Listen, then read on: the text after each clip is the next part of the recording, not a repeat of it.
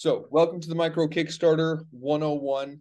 Uh, this is a long time coming. Uh, real quick about me. Um, I am Zack Applewhite. I'm a professional marketer. I currently am a search engine optimization strategist, uh, but I also have a very long background in digital marketing marketing in general. I myself have launched, fulfilled, and uh, successfully funded 21 Kickstarters, all micro. Uh, in total, getting to $10,000, all of them together, at about 1,000 backers, many of them repeat. I've also managed to grow a social media following, but I'll be honest that most of them I don't uh, even leverage. Most of my micro Kickstarters are built off the back of a very niche community and that are then um, just connecting with people on the platform itself and slowly gaining a little bit here and there uh, just through natural word of mouth and a little bit of social media. Uh, I want to talk mostly about why we're here. All right.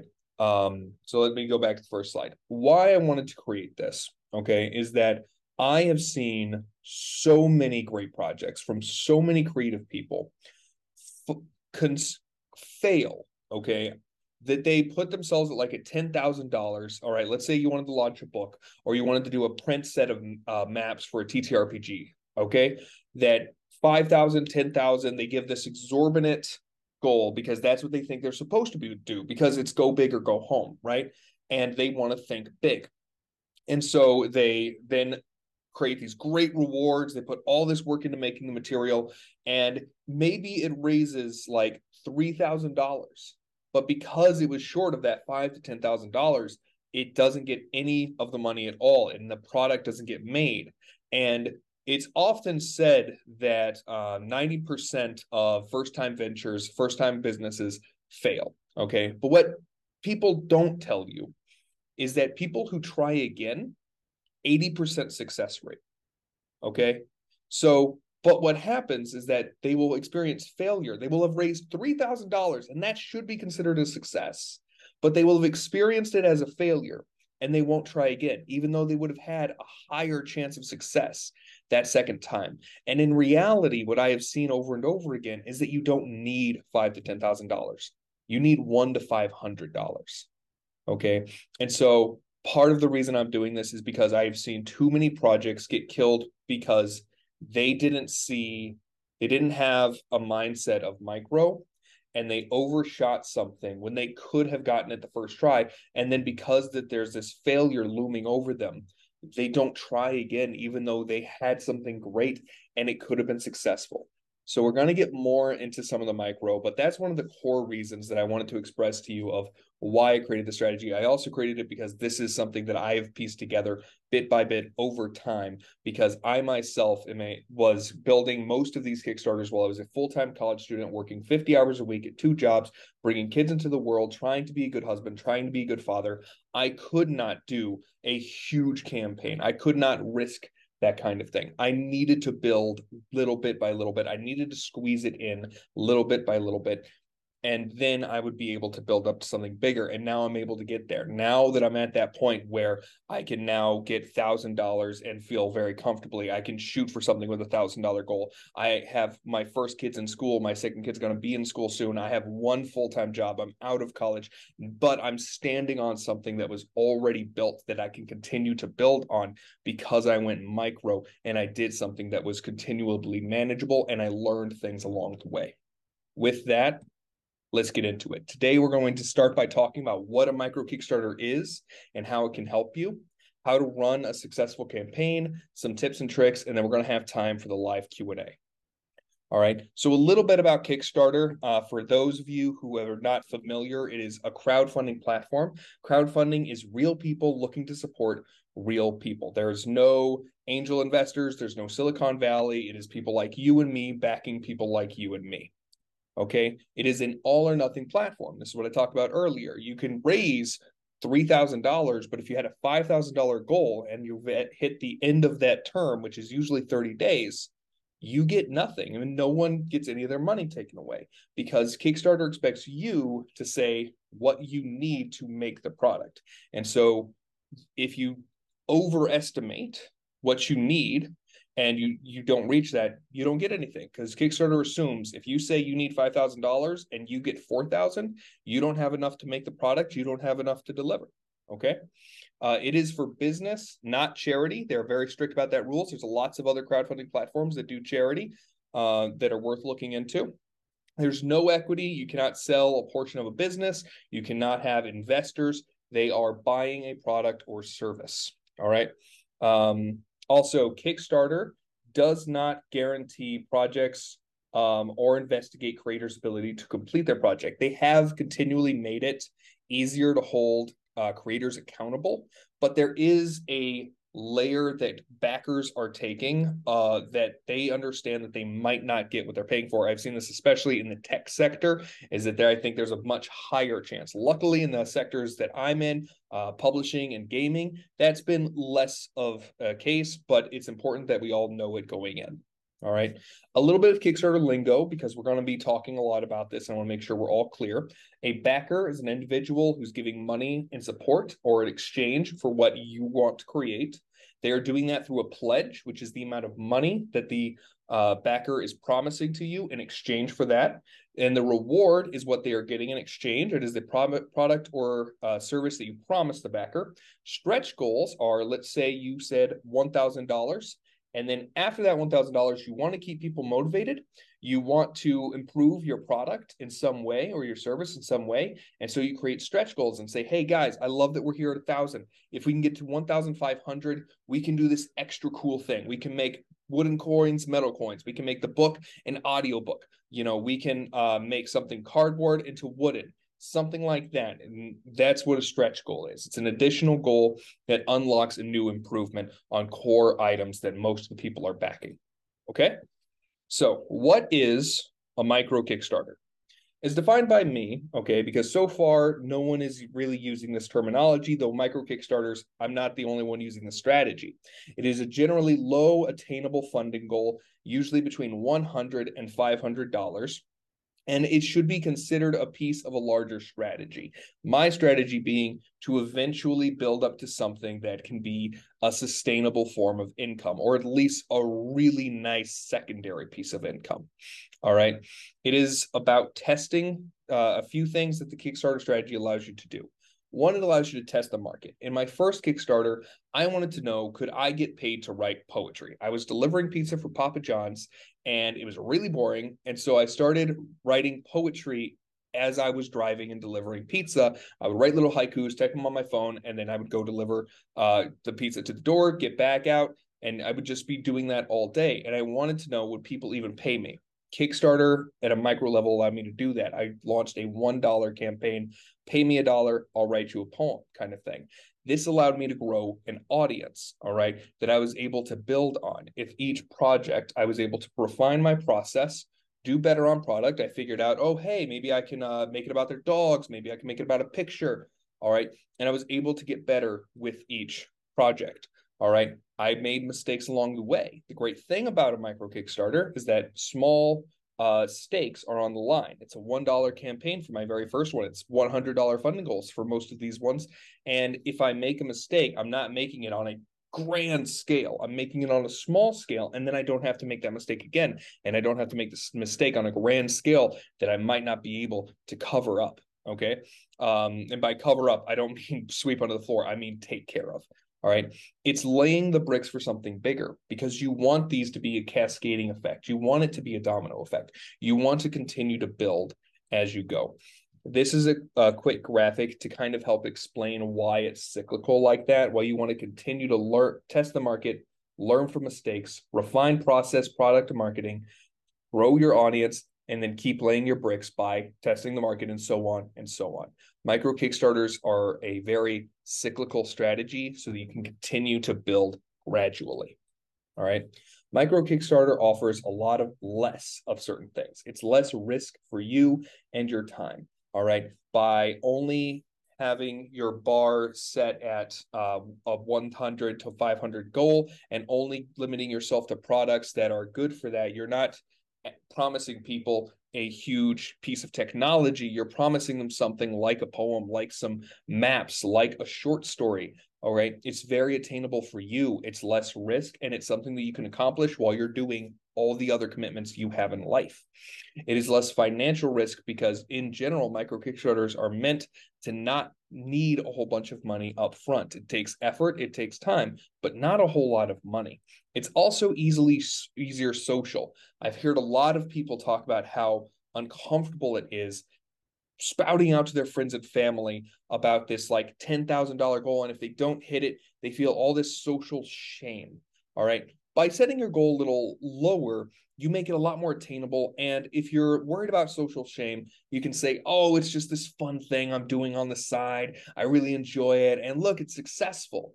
You know, it's a little bit easier on your mind. And that gives you energy to put towards your projects instead of worrying about social pressures. All right. For the backers, it's also less risk. It's less risk for them financially because there's more likelihood of fulfillment. You're not promising them again a big new piece of technology that has to be has pieces sourced from all over the world and needs to have all these components. And it's not that. It's something simple that they can understand. And as you continue to fulfill successfully, you're going to gain a lot of backer respect and you're going to gain loyalty. And that means less and less risk for them like I said before, it's less emotional turmoil. You don't have your life on the line. You don't have this is the thing I want to replace my job next year. It's not that. It's something that you can build progressively and it's not going it's going to it's supposed to make life better for you. It's not supposed to make life more stressful. Okay?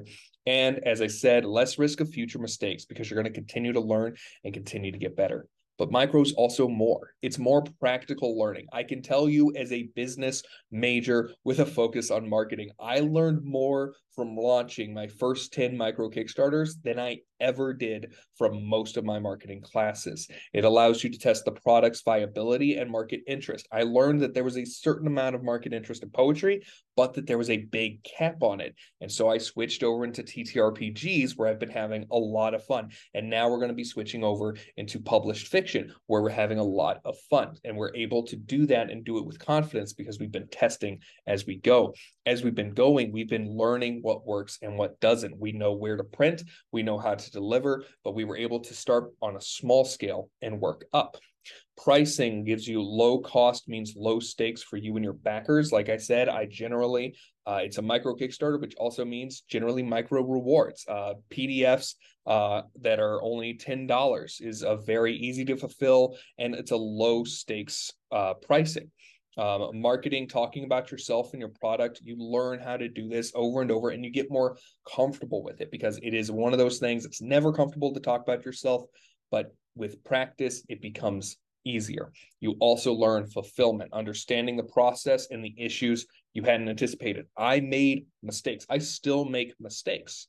Okay. But I very rarely make the same mistake twice. And especially with how crazy shipping is, with how uh, uh, closed off certain sectors of the world have become, it's been harder for a lot of the bigger projects to do fulfillment. But when you've learned on a micro scale, learned what works for you, it becomes a lot easier.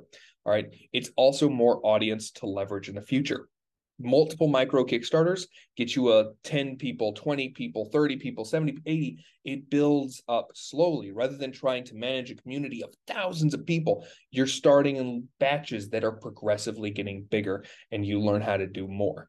All right. Micro Kickstarters also allow for testing. I'm going to expand on this a little bit. All right. You learn how you can produce and ship your product reliably. All right. You learn do customers respond to the product and how do they respond to the product? How do they uh, interact with the product? On process sustainability, if you you need to ask yourself when you're fulfilling a micro Kickstarter, okay, now if I had 10 times as many people, how would that work? Because bigger Kickstarters have to worry about that out the gate and they don't realize that there are easier avenues that they could just expand on they they have to start in a place of big. By starting in a place of small and building on it it becomes more sustainable. It become you learn a lot of the niche knowledge that you won't make mistakes on in the future. It is also building. It is building a consumer pipeline. Kickstarter allows for kickstarter updates okay and this is one of the main tools that i've used to grow the um, very engaged audience and email list that I have based on the back of solely my Kickstarters, where I update the Kickstarters to let them know about the past Kickstarter. That is a pseudo email list. Okay. Every time you update Kickstarter, they get an email about that update. And if you're talking about things that they are interested in, they have a high propensity to click through and back your next project or support your next endeavor. All right. So you tell them about your next project. You can share your website and social media. You can convert them to your email list, which I'll talk more about later. All right. It also helps build revenue. Something we've done with our TTRPGs is that each time we launch a new one, we have the old one. All right. So let's say we created an adventure for level one through five, and now we're creating an adventure for level six through 10. When we're selling that second adventure, we say, by the way, you can buy that first one as an add on for $9. All right. What's happened there for us personally is that we started with baskets, all right, how much people were spending of an average of 10. All right.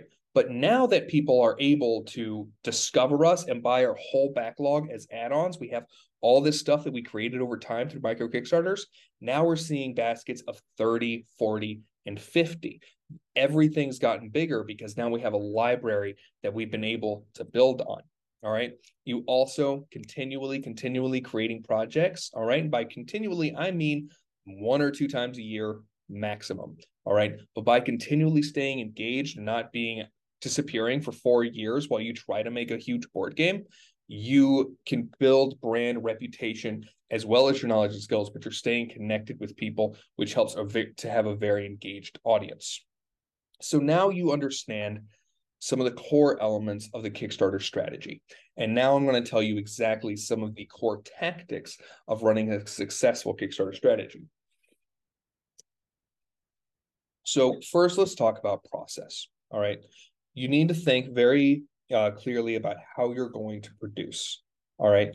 I prefer to have a finished project, maybe even the first couple stretch goals, ready to go when I launch the Kickstarter. So for us now, we're doing TTRPGs. It is we want to have that TTRPG 80%, if not all the way finished when we launch the Kickstarter, because we know we're going to hit stretch goals. And that's going to mean we have to do more production. So by getting the production out of the way as early as possible, producing as much as you can early as possible, you make fulfillment easier on you. And that's an important part of process. All right. We also have opted to go almost all digital, which makes production a non factor. All right. So for us, that's digital rewards. We haven't sold a physical TTRPG product ever. The closest we've gotten is a book of short stories based on our TTRPG setting where we delivered a physical product, but we also have digital. And when you're selling digital and you front load that labor, it's all profit from there. Okay.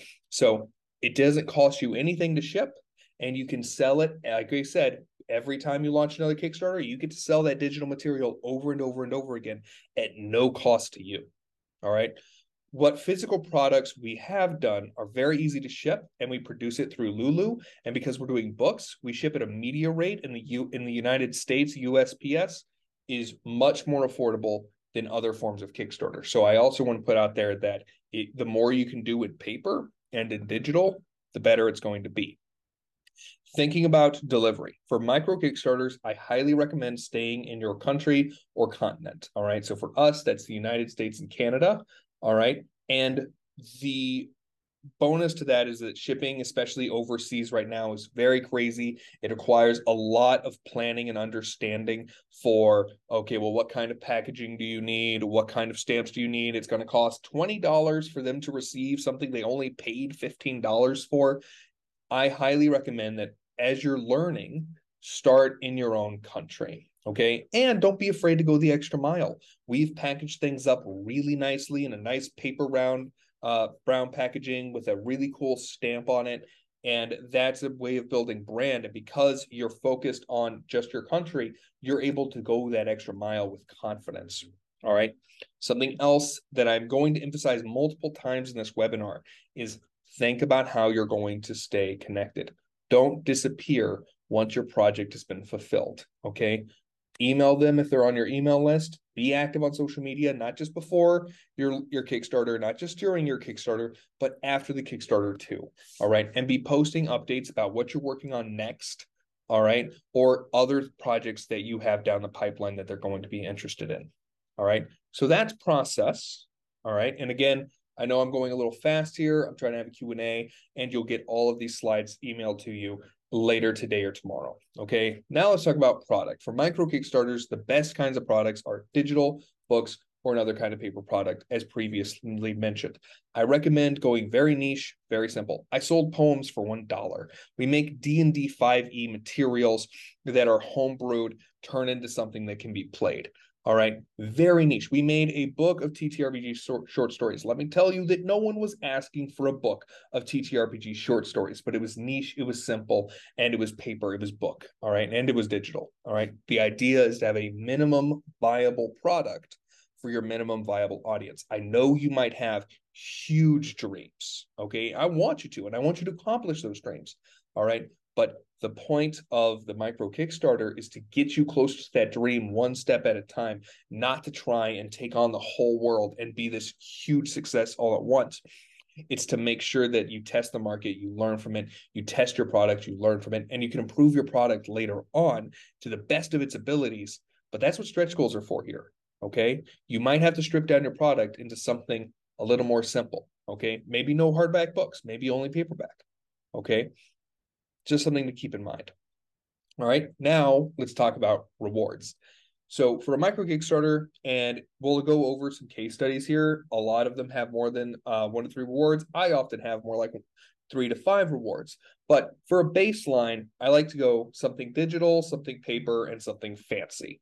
All right, or easy, standard, uh, and fancy. Okay, so an easy entry is like one to five dollars. Hey, you can buy the PDF version the standard or core is the thing that you really want people to have. Let's say it's a book here. All right. It's the paperback book. It's $15 to $20. It's signed. And this is the thing I really want you to have. And then a fancy pants version.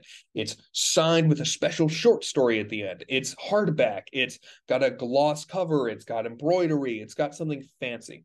What the easy entry allows you to do is gain audience at a very low stakes level. Okay, these are the people you may not have interacted with before, and it allows them an ability to support your project, have something, but without risking uh, a, a substantial amount of money to them.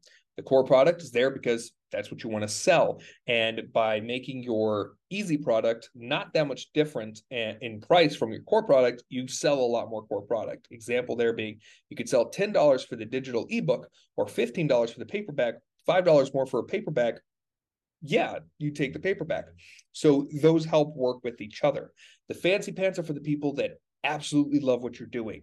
They want to support you extra. They love whatever you're creating. And even if they don't need a hardback, they don't love hardbacks, they might give you the fan, they might back the fancy pants version because one, it makes them feel good. They're the fancy pants people. And two, because it shows how much they support what you're doing. All right. So when you're building rewards, think of those three to start. When you're um, formatting the rewards, you want to be very clear and simple you can have a little bit of fluff in the lines as you describe it, but try not to get too artsy. That's what the whole Kickstarter page is for. You can be as fluffy and artsy as you want in the Kickstarter page, but you need to be very simple and help them make not don't confuse them right before they want to buy from you, or else they're going to overthink it and they might leave. You want to be very simple. Another thing that Kickstarter allows you to do is something called early birds. Early birds are for those are a reward to the people who back you into your start. I recommend timed early birds. Whenever you do amount early birds, so that's uh the first hundred people that back this get this, or first 10 people can back at this level, and instead of paying $10, they pay $8. That makes everyone mad. Okay, because you'll have that 11th, 12th, 14th, 20th person who were there day one, day two. All right and they lost out on a special deal because they weren't first 10 in line. And it, it starts off a little sour and for some of them it's either going to negatively affect your brand or they're not going to back at all. So i recommend timed early birds first 24 to 48 hours saying everyone who supports me early on i love you all equally and you all get a great deal. And we've done this taking $8 instead of $10 has gotten us a lot more traction in the first 24, 48 hours than just saying the first 10 people. Because now instead of making 10 people kind of happy and like snagged a deal, you're making, we've made 28 people really happy. They snagged a great deal and they're all happy for us. And it also helped us reach fulfillment a lot faster. Also, FOMO, they don't want to miss out on that early bird special. They're going to be gone tomorrow. Okay. This also uh, galvanizes the audience you gain later to say, hey, don't miss the early bird you missed last time. Come up, come here early and save. So it's a perpetual and it builds on itself as micro Kickstarter strategy is meant to do. I also recommend uh, not charging shipping separately. Just this is a personal thing for a lot of Kickstarters. You don't have a way around this. For me, I prefer to include shipping and price because then I get to say free shipping. And because you're shipping within your own country, and especially if you're shipping digital products, papered media products, you can say you can feel very confident in your shipping rate. And so you can calculate it very easily. So you can say free shipping. All right. And that helps close a lot of deals. And especially what it helps is it prevents people from saying, oh, $15. Totally. Wait, $5 shipping, 20. I did not agree to that. I feel bad now. I'm overthinking things. I click out and go away. Maybe I'll come back later. They never come back later. Okay. This helps seal the deal. All right. So now we're going to talk about pricing, the thing everyone hates to talk about. And I am a professional marketer. I hate talking about this too. It's never easy. Okay. To start, it's a simple equation. You take all your costs like shipping, packaging, supplies, production, you divide that by how much you can produce. And then you're just going to want to tack, tack on a little bit more to help you feel comfortable and to hopefully build up some revenue that you can reinvest later. You do not account for your own time here. Another mistake I see a lot of first time Kickstarter launchers make is that they think, oh, I'm put like 20, 40, 100 hours into this. I deserve to get paid. Of course you do. All right. But if the project fails, and so this this this is one of the things that lead people to say, like, I need a ten thousand dollar, I need five thousand dollars because I spent so much time on this. But if the project fails, you don't get paid anyways. Okay. Your time is you're building your audience, you're building your business, all right? And you're building a little nest egg of revenue and profit that you can continue to build on later. If you're coming into Kickstarter and your focus is on making money for yourself to support yourself in your life, then one, the micro Kickstarter is not going to do it for you. So I love you and have a great life. But two, you're big Kickstarters that you're still going to spend that time anyways, and your chance of failure are much higher. I hope, of course, that you succeed. All right. But you're going to have a hard time anyways, because even those Kickstarters that reach fifty, one hundred thousand dollars, their expenses are so high that they don't actually end up as much as you're thinking they end up with, and it's not going to be enough to sustain you. Okay, so I want you to think about that when you're creating uh, pricing and goals is that this is a passion project. You're paying with passion and you're creating something that people are going to have and you're building something that you can build something to sustain yourself on. All right. Another thing to think about on pricing is just look at similar projects. Okay. You don't want to be uh, super expensive and you don't want to be super cheap. And understanding their pricing, we learned that we could charge $10 for something digital. Like I said, if we're not counting cost of labor, that's just $10 of pure profit. All right. We could have charged $1. Thing is, people don't shop at the dollar store for everything for a reason. It's an indicator of value. You have to increase the price to a certain amount just to let them know it's not garbage. Okay. Um, that's what I call low but not cheap. $10 is not cheap. It's not $1, it's not $5, but it's low it's low enough to get people in the door. It's low enough to sell them on what we are selling. And then when they experience our product, we're good enough that they keep coming back. All right. And as I said before, everyone hates this. It's always a little tricky. And that's why micro Kickstarters are great for testing. So feel free to test pricing ideas as you run your micro Kickstarters. Okay. The goal of your pricing is to get enough profit to break even and have some left over to reinvest. And we'll talk about reinvestment in a little bit. Most people on Kickstarter aren't looking for great deals. Okay. So that's why I say, like, we can charge $10 when we could only charge five, but they're not looking for great deals. They're looking for great ideas. All right. And I also want to stress that we've done $1 campaigns, we've done $5 campaigns. Those are to get people in the door to introduce us on a super low risk level. But the point is to convert them on $10. And if we can convert you on 10, we can convert you on 20 and so on and so on. All right. But if you do it all the time, you're at risk of getting only frugal shoppers who are never going to buy those really core pieces of product from you, like your book, your board game, your whatever. Okay. So be careful on going too cheap too often.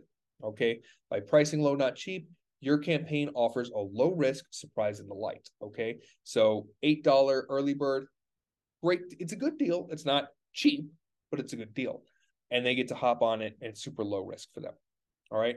Now that we have pricing a little bit talked about, let's talk about stretch goals.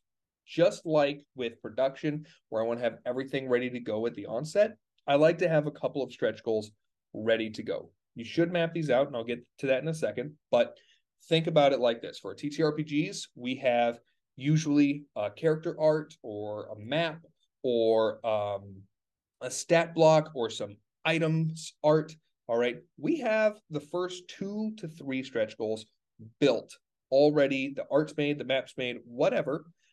For the because we know now that those Kickstarter, those stretch goals are going to get hit early. It's another benefit of the micro Kickstarters is that if you say I only need a hundred dollars and the first stretch goal is $150, 125 dollars, you have a very high likelihood of hitting that.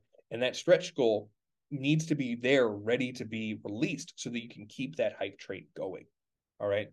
Um, if you uh, do not hit that 125 $150 goal, throw those uh, those those stretch goals you built anyways. We've done that too.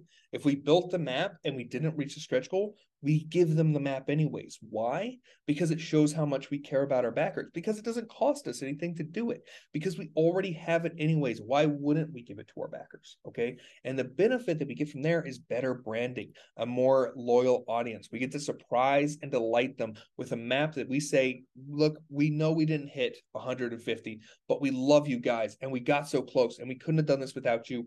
Here's that free map. All right. You look great. You had it anyways. All right. Go ahead and use it.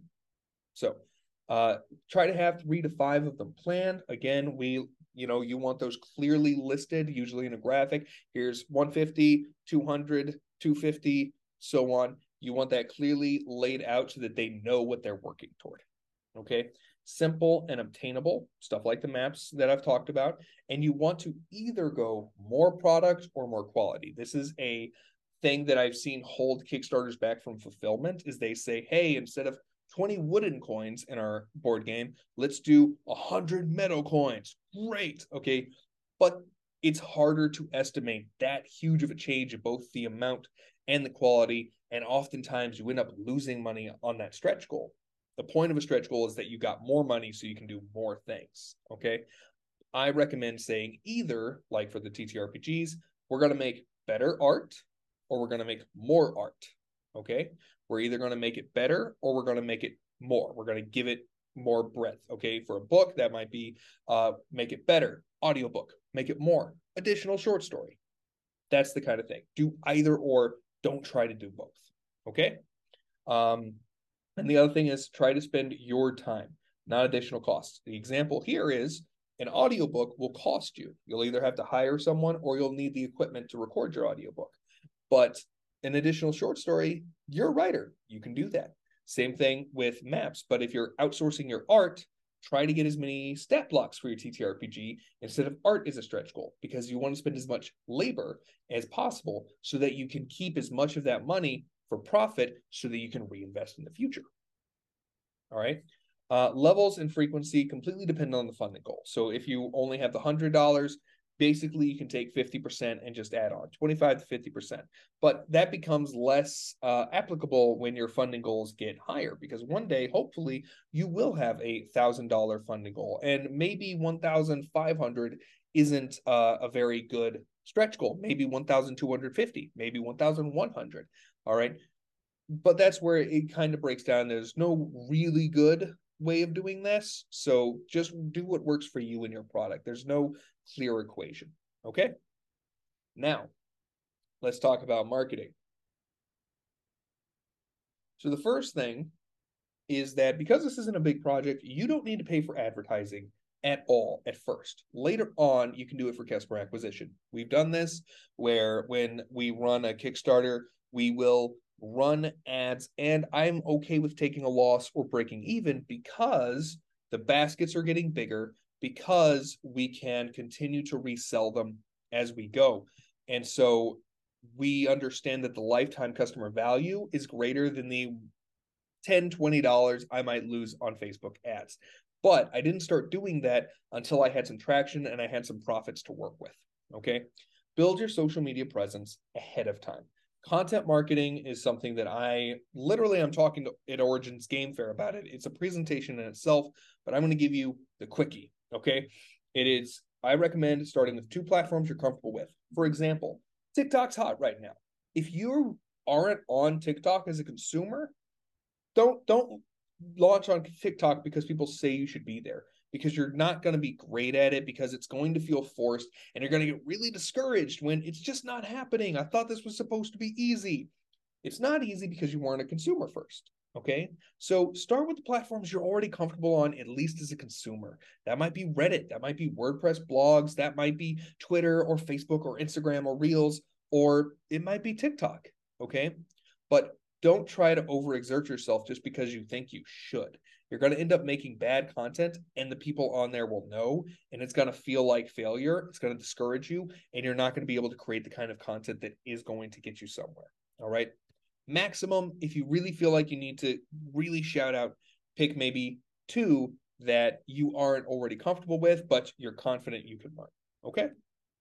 Um, distribute the same content everywhere just to make things easier on you this feels kind of like itchy because well what if someone's on my facebook and then they're on my twitter and they're seeing the same thing most people aren't going to follow you cross platform just in general okay i repost my tiktoks onto youtube almost no I, I have yet to encounter anybody in hundreds of thousands of views okay who has said oh i've seen this guy on tiktok they're on that platform because that's their preferred platform Okay. Very few people are on TikTok and YouTube Shorts and Reels. They have a favorite and they're sticking to that. So if you're not there, they're not going to find you. Okay. But that also means that if you're posting the same content, they're almost definitely not going to see it twice. So feel free to post the same content everywhere. It's okay. All right. If you can't create content, curate it. Use memes, GIFs, news, videos, share things that your community uh, is concerned about because not everybody has the time to come up with a really funny meme. Okay, that's okay. Share someone else's. All right, you'll become an you you can get followers just by having interesting things on your page, even if you're not the sole originator. All right. Lastly, on launch day, plug everywhere. You have nothing to lose. Don't be afraid about being embarrassed. This is practice of marketing. You have to talk about you. No one else is going to do it for you. Okay. So blast on everywhere you currently have an audience, maybe even a couple places you don't. It feels itchy, but it's the only way. And it will feel less itchy as you go, and you'll get better at it as you go. And eventually you will have audiences on those platforms. All right. We're starting to get to the wrap up point. I know I've talked really fast, and hopefully we're going to have a Q&A session really, really soon. So start thinking of those questions and jotting them down on the side. I want to talk about at the end of this, you're going to rinse and repeat. Okay. You're going to reinvest whatever you have left over. Maybe you run ads, maybe you invest in better art, maybe you invest in better tools or upgrades. At the end of your campaign, after you've delivered, you want to send out a survey. Say, how did you find us? How did you like the product? And try to be specific. If you're writing a TTRPG, you might ask, what was your favorite part? The maps, the NPCs, the story, so on. If you're writing a book, same thing. What's your favorite part? Was it this character? Was it the storyline? Was it that it's genre? All right. Be specific toward your product. Ask no more than 10 questions maximum. Try to keep it five or less. And then end with if you want to hear about our next project, feel free to sign up for our email list. And then they can sign up. As they fill out the surveys, you're A, going to learn a lot more about your product, and B, have the potential to grow an email list of people who are your most avid fans because they cared about you enough to give you feedback. It's not all going to be positive feedback, but it's going to be feedback, and that's very important that you listen. All right. Stay connected, don't disappear. I told you I was going to talk about this a couple of times. All right. Number one mistake I see both in social media and in the Kickstarter updates is that people are only talking to their audiences when they have something to sell. That's that's itchy. That's something you should avoid. Try being present in your community areas with your audience so that when you talk to them, you're it's not only asking for their money. Okay. What I recommend is an 80 20 split. For every two times you talk about yourself or your product, talk about something else that they should be interested in eight times. Okay. So out of 10 times, you talk about yourself twice, talk about something not about yourself, not promo, talk about the industry, talk about their interests eight times. Okay. Uh, and then plan your next Kickstarter. All right. Use those past projects as add ons, as we've talked about. Post the Kickstarter updates to your previous projects to engage past backers and keep growing. That's the rinse and repeat. Now, real quick, I want to talk about the story all right, which is where you write out everything on your Kickstarter. Here's a quick formatting guide. All right. Start with a project introduction. A lot of people make the mistake of talking about themselves first. Uh, and there's some mixed views on this. This is my view. My view is start with what's going to be interesting to them. They don't know you. They might know what your product is. They know books, they know TTRPG products, they know board games, they know card games. Start with that thing, that thing that hooked them in the first place, the title of your Kickstarter talk about that because the Kickstarter is likely not titled like me, Zack Applewhite does a project. No, it's the project. So talk about the project first. Talk, start with your book. All right. Go into detail about what's included in that project so that they can understand exactly what they're getting in project details. Okay. Go a little bit more. Talk about why it matters to you. Talk about exactly what they're going to have delivered. All right. Then you list out the stretch goals so that they know that you're planning to be successful and continue to be successful, and that there's higher things to reach toward, that the product's only going to get better with success. All right. Then, after you've completely sold them, told you've talked to them about what they're getting, now you can sell them on you. Meet the creator. This is important to talk about you because this is oftentimes the sales point. You also, this is what gets you brand. This is what gets you repeat backers. Okay no one likes to support a logo. People like to support people. That's what Kickstarter is about. Okay. So you do need to talk about yourself. Now that you've introduced them to what they're interested in, now they can start to be interested in you. Lastly, at the bottom, it's it makes you have a risks and challenges. A quick guide to this is be honest. If this is your first time launching a Kickstarter, say, This is my first time. But because we're going micro, we feel very comfortable that we can handle anything we don't know. All right. And that we can, uh, we've worked very hard to make sure that this little thing we're doing is very well planned out. We're very confident that we can do this. All right. If there's any additional risks or challenges, like I say, be honest about them and talk about why you believe that you have assured that that risk isn't going to affect fulfillment because that's the thing at the end of the day that they care about they want their money to be paid back with the thing that they pledged for. They want their reward. Okay. This is a less uh, visually appealing, but more straightforward version of exactly my suggestion of how you format your Kickstarter story. Okay. So this will all be delivered to you. Real quick, as we're wrapping up, I want to reiterate on mistakes to avoid. Number one, I've made this mistake.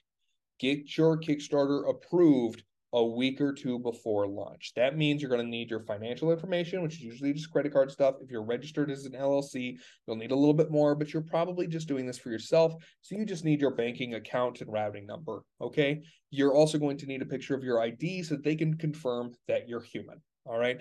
So you need to do that. And then they're going to take a week or two to approve your Kickstarter. So the thing that you need to avoid with that, the mistake I've seen is uh, we told everybody we were going to launch on this day, but the Kickstarter's not approved. Don't do that. Don't be that person. Get it approved early. Okay.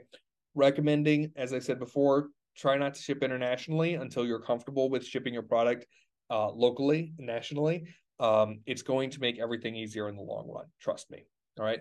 Set your rewards as digital rewards. If you have a digital reward, you have to specifically set it in the reward creation as a digital reward.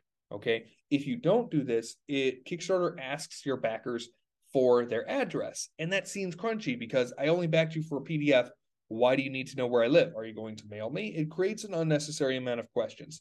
Try to avoid this mistake. I've made this mistake. Okay. As I talked about, don't disappear. All right. try to prioritize uh, uh, don't prioritize tactics over strategy prioritize strategy this is a little note of like a lot of people are going to give you a lot of ideas of a lot of little things to do a lot of little life hacks all right? Don't let that distract from your overall strategy. Tactics are meant to fit in your strategy okay? They are not meant to take it over. They are not meant to say oh this changes everything. It might change everything or it might actually be a completely different strategy that leads somewhere else than where you're focused on. So start with strategy and then those little tips and tracks, ask yourself how they fit in the strategy. Okay. Another recommendation uh, this has worked for some people, and I'm actually going to show you a case study. But in general, I don't recommend trying immediately to go on reoccurring sales like opening an Etsy, a Ko-fi, or a Patreon for your product or service. Okay. What I've found that this does is that it distracts you from your next project. You're always plugging. Now, now following that 80-20 rule is really hard because let's say that you launched uh, dice towers, okay, or dice bags, or a 3D printed mo- miniature model. Now you're worried so much about selling those 3D prints on Etsy, and you just came off the back of the successful Kickstarter. And why aren't these moving? And you so you start pushing and pushing that Etsy, You've ruined your 80 20 ratio, and now you're discouraged about, well, well, what about the next Kickstarter? I recommend run a few of those Kickstarters first, build your audience first, and either be putting those on Etsy or Amazon or wherever and set it and forget it as much as possible. Worry about how you're going to continue to build your audience organically, naturally through regular projects. Okay. And reinvest not in obtaining new people through putting your stuff everywhere. Invest in the people you've already got. They will sell for you, but you have to reinvest in them. So reinvest in reoccurring connection. Okay, that's your ultimate goal. A few tools that have been very useful for us. Google Drive, we use this for it's basically Microsoft. It's, it's Microsoft, but on a very light level. It also provides like uh, Dropbox. It provides file storage. I've also used this for delivery because you can set links so that people can only download and not edit, and it's just easier. StoryOrigin's great if you're delivering some readable materials like an ebook. Canva is great, both in its free version and its professional version, which we use for creating all the images you're going to want to create for your Kickstarter. Inkarnate is just if you're into map making, try Inkarnate. Grammarly is to help you spell check so that you don't get embarrassed when people comment about how there's a misspelling on your Kickstarter page, or so that they don't see that and think less of you and back out. All right, just a few really good tools. With that, thank you all for being here. We are now going to open the live Q&A. But actually first, while you're thinking of your questions, all right, we're going to take a look at a couple of uh, things here. So let me try and share my screen one more time while you get your questions going. All right. So I'm just going to share my desktop. And what I wanted to show you was a few of these. All right. These are micro Kickstarters. All right. I like I said, I'm not the only one doing this. I want you to go on Kickstarter after this or sometime in the future and look for little things. All right. This guy has 326 backers, $3,000. He only had a $100 funding goal. How does he do this? Well, August McDaniel, this isn't his first campaign. He's created a lot. He's created 24 and he's got maps, he's got miniatures. And I know that he does go on to sell many of the miniatures on an Etsy account. All right. But he's he is a pinnacle of the micro strategy, whether he knows it or not, because I don't know August personally. Another example, all right, uh, one thousand dollars of this of this currency is only five hundred dollars in American, and this was a one dollar in American tiny tome of chivalry. All right, another micro Kickstarter that if you wanted to look uh, they put a lot of work into this and they were able to fulfill it. They went very simple. As you see, this isn't a very long all right, they went very simple and they were able to find success. This one came out of uh, my personal Discord group, um, tabletop gaming uh, business masterminds. Okay, and one six hundred dollar cal- uh, Canada was able to raise a thousand. This is their very first campaign, and they've got seventy nine people that they can remarket to, and that they can continue to build on. If you want to, you can always look at my stuff. One dollar poem project rocking $44. All right. And I went on to create a number of other campaigns uh, for beta games, in total 11. We started to transition into TTRPGs. We started to, instead of getting those few backers, we were able to get 50s, 60s of backers. Okay. And now I have Applewhite Games, which we've been able to build on, get 130 backers on our $1 campaigns and convert them later on in the future. And now we're able to do books. All right. I wanted to show you these as an example to show you that they really are out there, that I'm not just a peddler here. And I encourage you to go on Kickstarter and start looking at this yourself. Now that you've all had time to come up with some questions, I'm going to take a look. All right. So Dan asks, in a project only shipping in one country, where would you recommend mentioning that so folks don't read through the whole page, get excited, and then you realize when they go back uh, that it's not an option for them? This is a concern. It's a great concern, Dan. Number one is you could, under additional details in that map I showed you before, have something on shipping. All right. Have a big banner that says shipping. And you can say, we're only shipping physical products in the US. Our digital product products are available worldwide because there's no cost in shipping. We regret that we're not able to reach our worldwide fan base, all right, with our core product. And we hope to be able to get there in the future. Unfortunately, we don't have the funds to take on the risk of overseas shipping at this current time of turmoil. All right. Reword that how you want, but basically just be honest. All right. You're going to turn a few people off automatically, and that's just going to have to happen because otherwise you're going to overexert yourself and you're not going to be able to deliver to them properly, anyways. Okay. So there's a little tidbit on how to communicate that. Question should you plan extreme cases fund stretch goals uh like for $100 campaign but you plan for a thousand dollars or something or a hundred thousand dollars? In general i say no. I say no more than 10x basically. So if you have a hundred dollar goal maybe plan to the thousand dollar goal as a fun exercise. But don't what i find that sometimes people do there is that they set a really high ideal for themselves. They get sad because either they don't hit it and they were really excited about it. They thought of this great version of their product that they could make and they're not getting it. And they end up feeling sad even though they were a success. So, for your own mental health, just as much as practicality, um, you do it only as an exercise and understand that this would be great. Okay. But your time is best spent making sure that the core stuff on the project is really well done. All right. Uh, I run a Patreon for TTRPG battle maps, as you know. I was just wondering how you would go about testing the market. I was thinking about making uh, new maps with NPC descriptions. I like that idea. But would it be better to test the waters with existing products that I have on Patreon already at a discounted rate? So, with this specific uh, question, my there's a couple ways you could go. So, this is a strategy question. So let's say that you are going to launch with stuff you already have. One, you could do a collection, all right, and say, hey, I understand if you don't want to support me on a monthly base, basis on my Patreon. If you've never done that yet, that's a lot of commitment. You can buy everything I've done for the past year, for the past six months, whatever, all in this package for one lump sum. Okay. And you can tell your Patreon people to tell these people. And then uh, you can say to everyone who backs you that's brand new, hey, if you want more throughout the year, you can check out my Patreon. Okay. Um, but in general, you're still going to have a little bit of uh, trouble growing that Patreon. That's just one way. The other way is to tell your Patreon people, hey, I'm launching something on Kickstarter. Because you're part of my Patreon, I'm telling all of you guys about the early bird. That's like, I'm only telling you guys for the first two days you know, you you guys who support me, you're going to get it at 20% off. Okay? This brand new thing. And, and or you the Patreon will get the expanded version. Whereas this one's only doing maps of castles. My Patreon people are going to get the castles, the maps, everything. Okay? So there's a couple of ways you can hit it. Uh, I would say that if I were doing it myself, I would probably try and go the new route.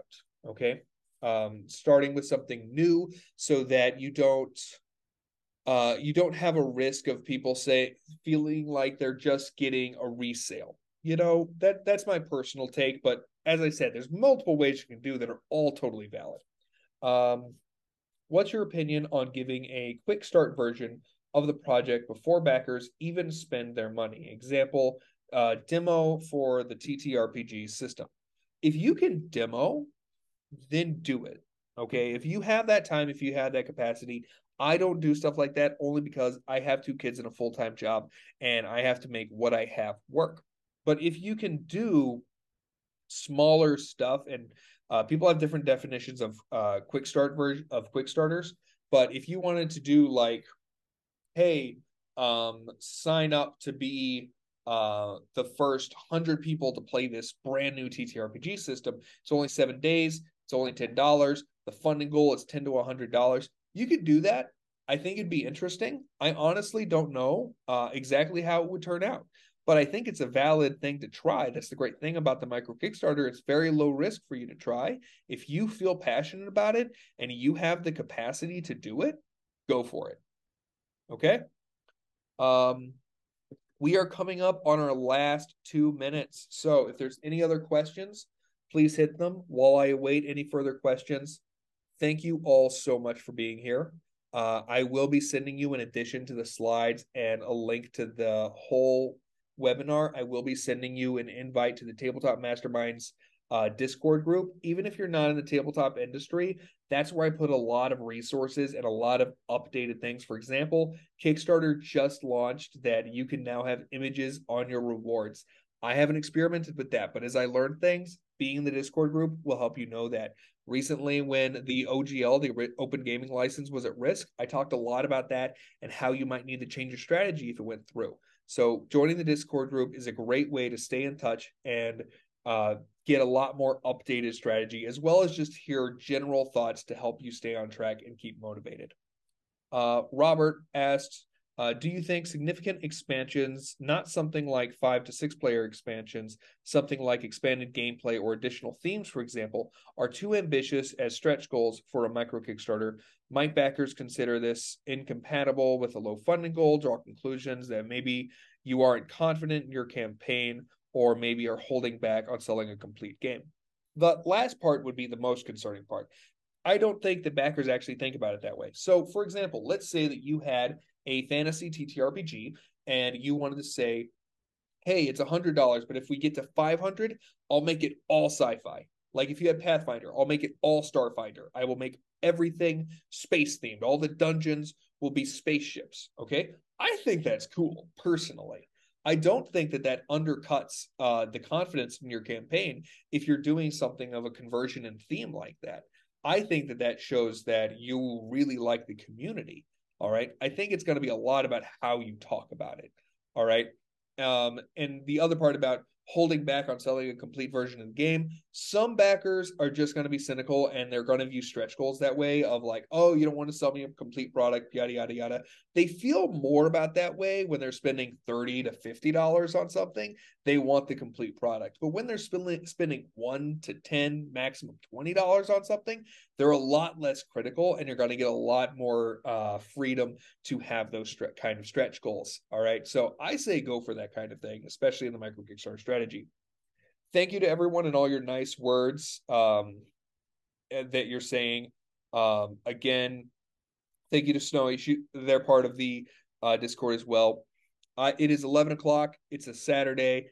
I know that you all have somewhere to be. I thank you all for being here. I hope you have a great time. If you have more questions, join the Discord, ask me questions. I will answer them often in video because that is my preferred medium and how I speak best. Okay? Thank you all and have a wonderful day.